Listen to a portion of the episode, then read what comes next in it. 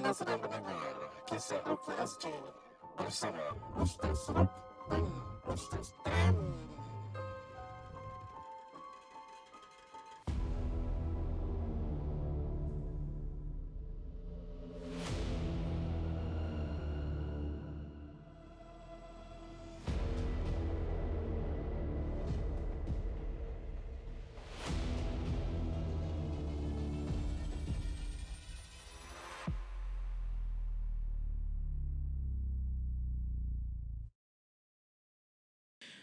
Assalamualaikum warahmatullahi taala wabarakatuh bersama saya Ruknuddin Zainur. Tamliha Khamsani. Fidaus, Asfa Riza.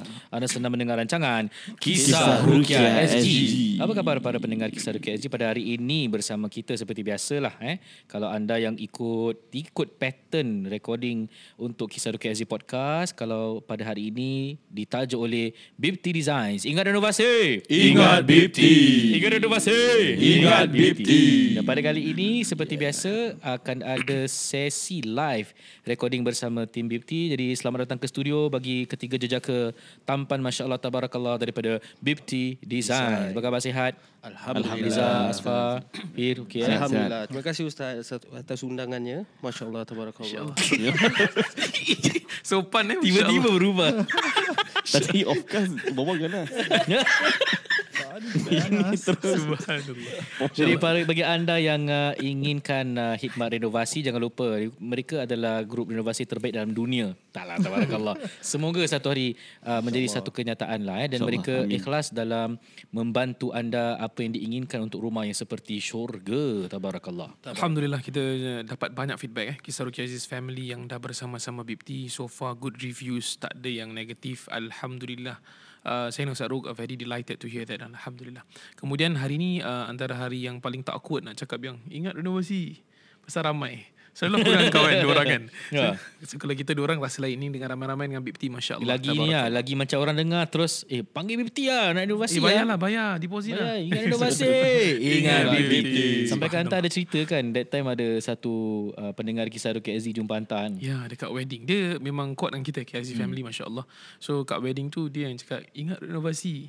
Aku jawab, ingat BPT. dekat wedding juga tau jalan. Masya Allah, tabarakallah. Okay, Jadi, baik. Alhamdulillah. Itu dia tagline. Para pendengar kisah Rukia Aziz insyaAllah hari ini ada dua uh, kongsi kisah dan uh, tajuk pada episod kali ini dinamakan uh, berketurunan darah biru. I think is it, is it that, eh, eh, Reza? Cerita Betul, dia tu keturunan ah, darah biru. berketurunan darah biru. So apa benda berketurunan darah biru tu nanti dulu uh, kita akan ceritakan. Cuma pada awal-awal ini saya nak uh, kongsi kepada anda di tangan saya ni kitab dinamakan Risalah Pelebur Jin Leluhur karangan uh, guru kami Syekh Muhammad Faizal Hidayatullah seorang perukiah syar'i dari Indonesia. You guys can follow YouTube dia ada millions of followers dan beliau ada melaksanakan rukiah live dan rekod eh. di Singapura saya rasa belum lagi kita nak buat pun. Pasal uh, banyak dia punya keginjutan kot kalau kita buat. So apa pandangan anda? Boleh perlu tak kita buat rukiah live dan rekod? Susah eh kadang-kadang orang cakap tak boleh ustaz. Ada aibun, ada aib. Ala kulli hal silakan lungsuri uh, YouTube page uh, Faizar Hidayatullah dan uh, you akan faham apa yang kami maksudkan. Seorang yang sangat berilmu dalam ruqyah.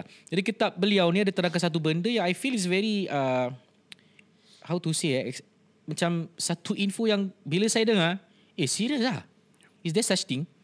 Dan dia bawa dalil daripada hadis yang sahih. So sekarang ni kita nak bincang dua benda. Yang pertama ada satu binatang yang pernah bekerja sama dengan syaitan jadi apakah binatang yang kami nak bincang kepada hari ini agak-agak apa Fir binatang apa tu yang pernah bekerja sama dengan syaitan bermakna syaitan menggunakan khidmat binatang ni untuk melakukan sesuatu perkara contoh Is it cicak?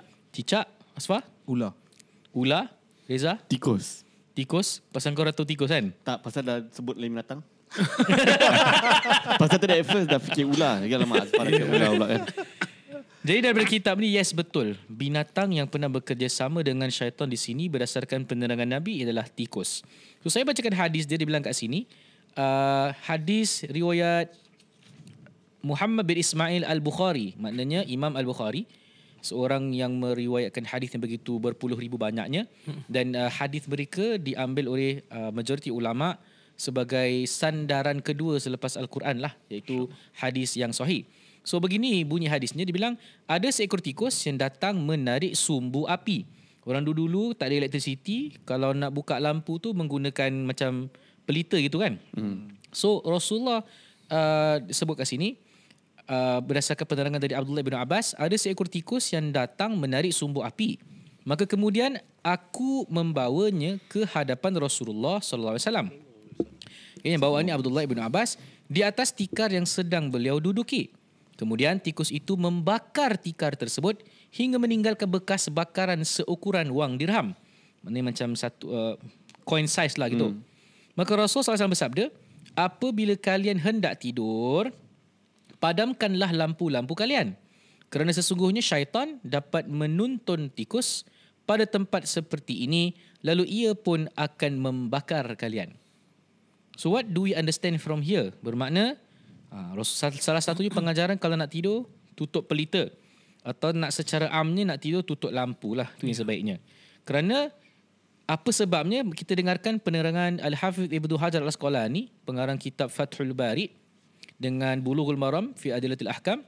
Dia bilang kat sini Al-Hafiz Ibnu Hajar Al-Asqalani berkata pada hadis ini terdapat penjelasan bahawa yang menuntun tikus untuk menarik sumbu menuntun maknanya mengarahkan lah eh menarik sumbu atau pelita ini adalah syaitan dan dia syaitan meminta bantuan kepada musuh manusia yang lain iaitu api Semoga Allah melindungi kita semua dari perbuatan jahat musuh-musuh kita.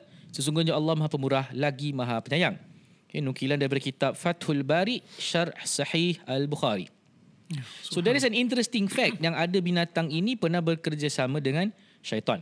In fact kalau you baca kitab ni Risalah Pelebur Jin Leluhur pada awalnya dia binat, dia beritahu satu binatang ni yang pernah bekerjasama the first binatang yang pernah tolong iblis agak-agak apa? Fir? Grasshopper. Geras ni turun iblis eh. Asfa? Ular kot. Ular? Masih ular. Reza? Sama ular. Ular. Ustaz Tam? Cicak. Jawapannya naga. Oh. Eh, naga. Naga. Wujud, yes. wujud. So dalam penerangan kat sini naga tu kalau kita cakap pasal naga ni memang daripada agama berbeza atau culture-culture berbeza percaya dan beriman dengan kewujudan naga. Ha, jadi bab naga yang pernah menolong iblis ni insya-Allah saya akan terangkan pada episod uh, masa mendatang lah sekali lagi dengan BPT kita bincang bab binatang-binatang yang pernah bekerjasama dengan syaitan ni. Okay, so itu perkara pertama yang saya nak bincang insya-Allah. Yang kedua saya akan bincang sebelum kita teruskan dengan kongsi kisah ialah tempat tinggal bangsa jin. Okay, so agak-agak jin ni tinggal di mana? Fir? Uh, di gua. Gua? Asfa? Hutan. Hutan? Reza? Laut-laut. Laut? Hmm, Itu lautan. antara jawapan yang betul eh? Laut? Satam? Uh, bukit, lubang-lubang, tempat najis. Bukit lubang-lubang yang tempat najis. Yes, betul. Itu pun antara jawapan yang benar. Jadi saya bacakan kepada anda tempat tinggal bangsa jin. Yang pertama, menurut penjelasan dari banyak ulama, bangsa jin lebih suka menempati tempat yang tidak ditinggal oleh manusia. Seperti di padang pasir. Samudera lepas. Samudera lepas maknanya laut. Jadi Laut, jawapan dari Zaiz betul. Hutan belantara. Siapa jawab hutan tadi? Saya Yourself, Asfa jawab betul. Gunung ganang, lembah dan jurang. Namun jurang dan lembah lebih banyak dihuni oleh bangsa jin ketimbang dataran tinggi. Mana jin yang tinggal di tempat yang tinggi-tinggi lah. Jadi dia pilih untuk tinggal di lembah dan jurang. Jadi penerangan dari Syekhul Islam Ibn Taymiyah menjelaskan tentang hal ini. Dia bilang, lembah-lembah adalah habitat bangsa jin. Mereka banyak menjadikan lembah sebagai tempat tinggal ketimbang dataran tinggi. Nah, kalau ah, lembah ni maknanya wadi lah. Ah, wadi, wadi. eh. Jadi itu dia dan tadi Reza ada jawab pasal laut. Jadi bangsa jin tinggal di air. Sebagaimana yang disebutkan dalam sebuah hadis Jabir Rasulullah SAW bersabda, sesungguhnya iblis meletakkan singgah sananya di atas air. Lalu kemudian mengutus punggawa-punggawanya, maknanya dia punya uh, soldiers lah. Mm-hmm. Okay. Mengapa iblis meletakkan istana dia tu di atas air? Kerana nak menandingi nak menjadi Tuhan. Kononnya kerana arash Allah Subhanahu Wa Taala, arashnya singgasana Allah berada di atas air. Jadi iblis ni pun nak step jadi Tuhan lah. Meletakkan hmm. istananya di atas air. Ya, wa kana arshuhu 'alal ma' dan singgasananya berada di, di atas air. Seterusnya bangsa jin tinggal di tempat-tempat kotor dan najis. Contoh sam, pembuangan sampah. Eh ataupun di toilet. Hmm. Jadi pentingnya kalau nak masuk toilet baca doa Allahumma inni a'udzubika minal khubuthi wal khaba'ith dari jin jantan dan juga jin betina. Dan uh, penerangan lagi satu bangsa jin bermalam di lubang hidung manusia. Uish. It's an interesting fact. Eh? Ha, tu bunyi tu, ada gangguan. Abu Hurairah Allah berkata, apabila seorang dari kalian bangun dari tidur, maka hendaknya beristinthar. Maknanya ambil uduk, cuci hidungnya dan hembuslah tiga kali kerana syaitan bermalam di lubang hidungnya. Is an interesting fact. Okay, tempat mana lagi? Bangsa jin tinggal di area pemakaman, kubur.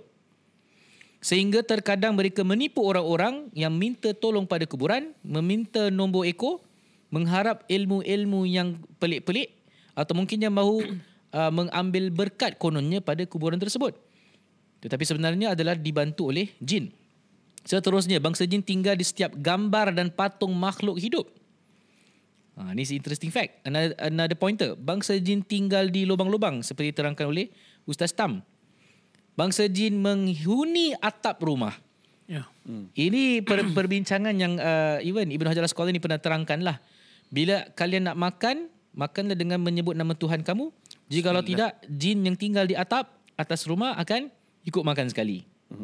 So kadang-kadang bila orang ada gangguan, yang common pattern kita dengar bunyi goli-goli lah, bunyi serit-serit lah. Kadang jangan cakap atas, kau dengar kat dapur tu macam orang buat kopi. Masuk dapur tak ada orang pula buat kopi, tapi kopi dah tersedia. This is a real story. No, serius lah. Yes. Eh? Dan uh, tempat tidur syaitan juga ada di rumah anda. Ha, firash. Firash ni dalam bahasa Arab maknanya katil. Jadi katil dalam suatu rumah adalah milik seseorang yang menghuninya. Milik isterinya. Yang ketiga adalah untuk tamunya. Dan yang keempat adalah milik syaitan. Kalau ditinggalkan kosong dan tidak di uh, tidur di situlah. Okay? Dan uh, itu dia tajuk yang interesting daripada kitab Risalah Pelubur Jin Leluhur, tempat-tempat tinggal jin dan juga binatang yang bekerjasama dengan syaitan which is perbincangan pada hari ini ialah tikus.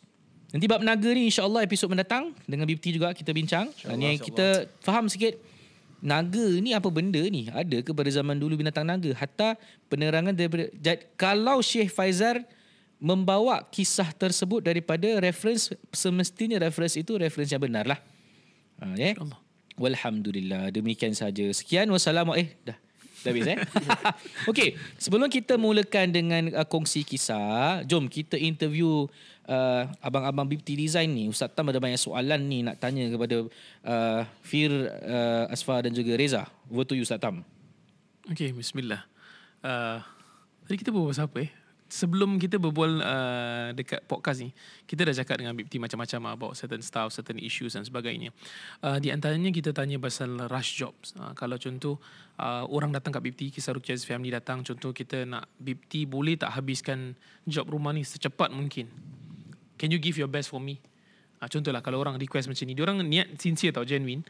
Cuma mungkin orang tak berapa faham how uh, Reno works macam mana BPT buat kerja. Dan from what I know, from what we know, uh, KRZ, kita tahu BPT ni dia buat careful. Dia ada time timeline yang diberikan, dia orang takkan over promise insyaAllah. Contoh kalau one of our family datang, one of KRZ family datang, boleh siapkan rumah dalam sebulan tak? Sebulan setengah. What would you say to them?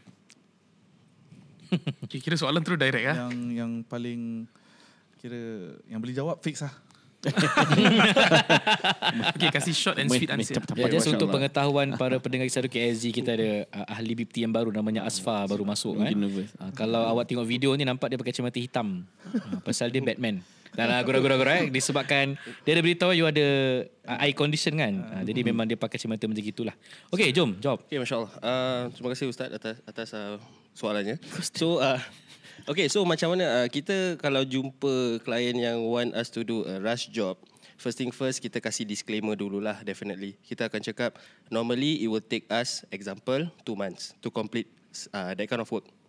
Tapi if you want us to do a rush job, we uh, kita akan try to um, accom- accommodate tapi tak semestinya kita betul-betul ikut what you want lah. For example, you say one month kan, within one month. Ya, tak boleh lah. Because I think um, dia punya timeline tu is kita dah plot tu for a reason. Pasal certain works will re- require certain amount of uh, labor hours or uh, labor days, you know, for, for it to be completed. Then um, what we can do on the other hand is to actually macam accommodate macam example eh, if you really really nak kena masuk juga within one month, then kita fokus on for example bilik dulu kita betul uh, asalkan dapat settle satu toilet satu bilik at least you dapat tinggal dulu while the rest Oh, of faham. kira kita buat in phases lah in stages Itu pun boleh lah. pun boleh tapi itu kira um, dah kira dah uh, compro- um, accommodate lah. Dah try to accommodate to ni lah. As Mungkin much as tak ada possible. tempat lain dia nak kena. Betul. Kita dan kita try lah uh, that kind of arrangement lah. Kita boleh bincang lah macam itu. Faham. Kalau let's say uh, maybe Reza as far kalau payment. I pernah dengar ada orang dia dah bayar sekelepuk tau. Sekali uh, Reno punya ID tu dia caw. Ha, kira contohlah contoh dah bayar sekelepuk dia member tak buat kerja. So how do you ensure that at the same time klien bayar at the same time korang pun buat kerja? Korang punya payment method macam ni? Is it like deposit dulu ke bayar sikit-sikit dulu ke? Berapa okay, fees yang so korang ni- ada? saya jawab dulu eh. So like for us kita ada kita punya payment schedule. Uh, kita punya payment schedule pun is based on the punya scope of work lah. So first of all uh, kalau nak dipendekkan cerita first of all dia punya deposit. Then Deposit. after which dia punya first payment is the commencement of work lah. So kita will ask for the payment first.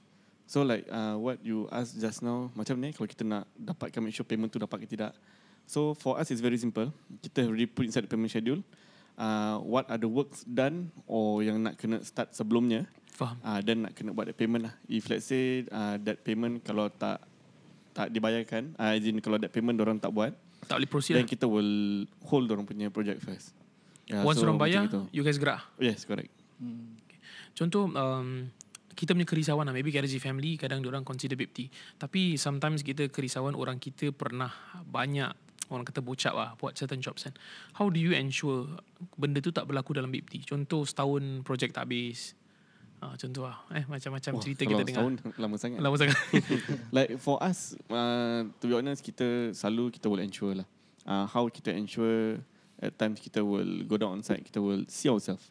And kita will meet with the contractor semua to really ensure yang the project orang tu buat kerja yang uh, dorang buat and it's within the time time frame yang kita dah plan lah. So itu actually yang paling penting lah. Actually, constant update from us also is actually important for the assurance of the client. Mm. Uh, constant update lah. Macam each work dah comments, then kita update client. Macam, eh uh, sekarang ni korang punya tiling work dah start atau hacking dah mula, mm. permit dah approve. Kita give constant update to assure and reassure the client so that they they know that we are actually on the ground focusing on the, their, their projects lah macam gitu. mm-hmm. Hmm. Uh, I heard one of the correct me if I'm wrong eh. Uh, one of the BIPT punya orang dalam uh, pernah klien tu minta certain tiles tau. So uh, one of your guys cakap kalau within the budget ambil yang harga ni. Ni pun elok macam mm. orang tu nak ambil lagi mahal dia kata tak payah kalau you ambil ni you takkan terkeluar budget. Will mm. you give that kind of advice sedangkan you boleh make more profit? Okay, like for us, uh, to be honest, yang whatever budget yang client Letak. dah open to us lah. So kita normally kita will work around that budget. Ah uh, itu as simple as it is. So kalau if let's say in the event client opt for eh actually I nak yang tile ni lah, then dia punya cost kita tengok pun is much more expensive based on yang kita dah budgeting lah orang kata. Faham. So that's where kita uh, will inform them. Actually ini will over korang punya budget. So kita will advise sekian then kita will advise them what is the amount yang dorang nak top up. So they can see so that dorang boleh buat apa uh, consideration lah. Baik. Last one. Macam mana korang nak uh, contoh eh you nak try to get KRZ family yang kita orang-orang Islam lah. Kita mm. niche market lah. Contoh orang Melayu uh, Muslims, Malay Muslims yang dengar. Macam mana nak diorang trust BIPT sedangkan kat luar ada banyak lagi yang ID contractors yang banyak followers, banyak good mm. reviews. How how do you attract them? What what what can you offer insyaallah? Okay, um, actually memang betul Ustaz. Um, uh, ada banyak company, banyak uh, ID and uh, contractors around. Uh, so actually open je nak nak pergi mana-mana boleh. Tapi apa yang kita BIPT, apa yang kita boleh janji is um, kita pay transparent. We are very transparent. Um, mm-hmm. Tadi macam Riza pun dah cakap, uh, whatever budget that uh, you guys tebakan, we will follow itu je. Kita tak, we are not interested in um, marking up lebih just so called for profit.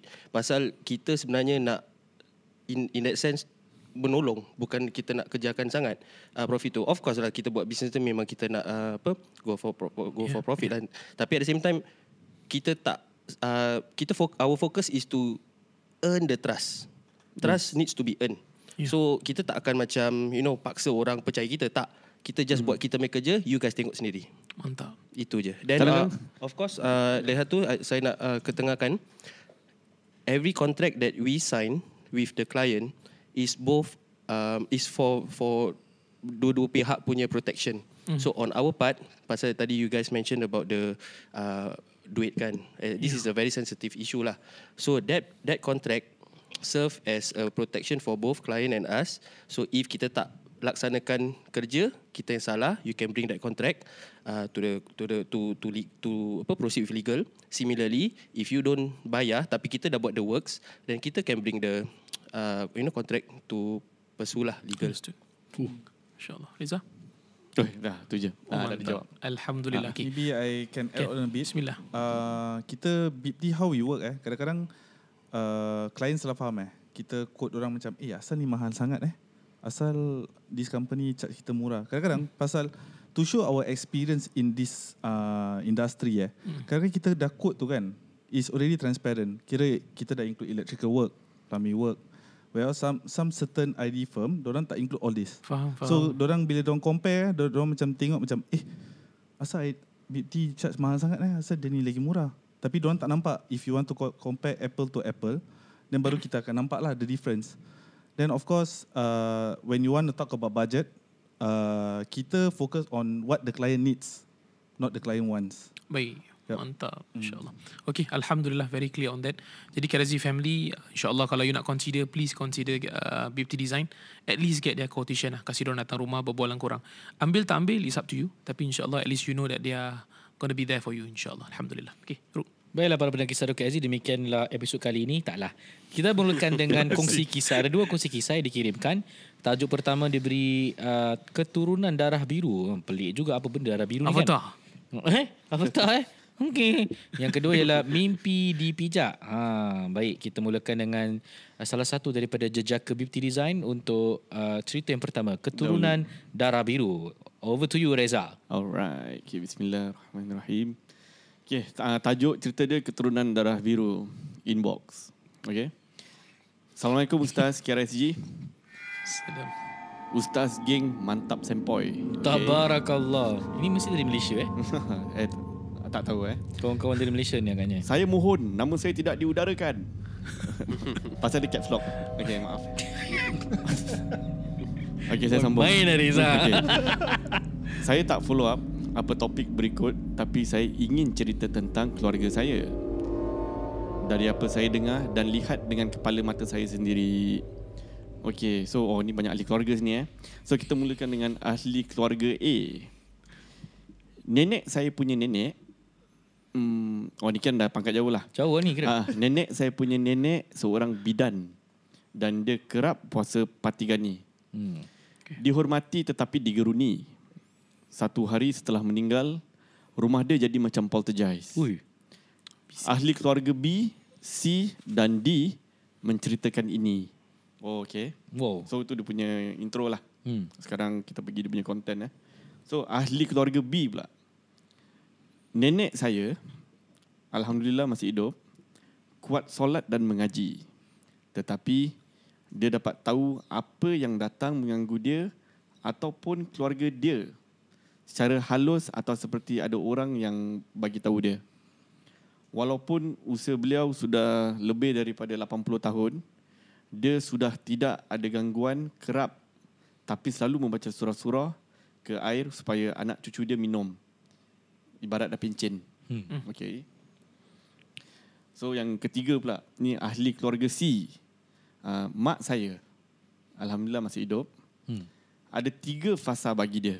So fasa yang pertama, kita sekeluarga kerap kena ganggu. Kerap kesurupan. Ui. Kesurupan ular, monyet, ponti, harimau.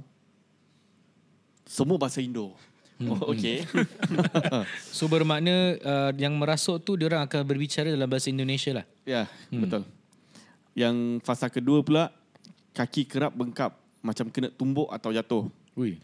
Yang ketiga, ke mana pergi, dia tidak boleh kawal seperti mual, mabuk dan tangan macam bergetar. Walaupun sekarang tidak kerap diganggu, kadang-kadang mesti ada je yang tidak kena. Hmm. So yang keempat pula, ahli keluarga D, makcik saya, Alhamdulillah masih hidup. Dicerita, diceritakan arwah A, uh, yang keluarga A tadi, Hmm. datang menunggang kuda dan memberi bulu burung merak dan mengatakan bisa menyembuhkan orang-orang yang sakit tetapi ditolak tawarannya. Oh, dia tolak Tetapi saka, eh. dia dapat membaca apa niat orang sebelum orang tu datang. Wah, ni lain ya. So, satu hari ini saya lupa antara mereka ataupun satu orang terlepas kata kepada satu ahli keluarga akan waris ini semua. Antara saya atau adik saudara perempuan saya, Hmm. kita marah dan cakap, kita tidak percaya semua barang-barang ini, mengarut. Penjelasan mereka adalah ini adalah keturunan darah biru dan bisa bisa membantu kita. Saya dengan tegas membantah sebulatnya, tetapi anak saya yang sulung kerap menampak barang-barang di rumah saya. Hmm. Walaupun saya hidup dengan geng mistik dalam keluarga saya, saya ceritakan kepada anak sulung saya bahawa Allah adalah satu dan sang pencipta seluruh makhluk di dunia ini. Hantu adalah jin dan jin ini tidak boleh ganggu kita. Alhamdulillah. Saya sekeluarga tidak ada gangguan ataupun barang turun menurun atau keserupan tetapi saya sungguh kesian dengan ahli keluarga B, C dan D. Ui. Macam mana saya boleh membantu mereka Ustaz? Maaf panjang lebar. Sekian.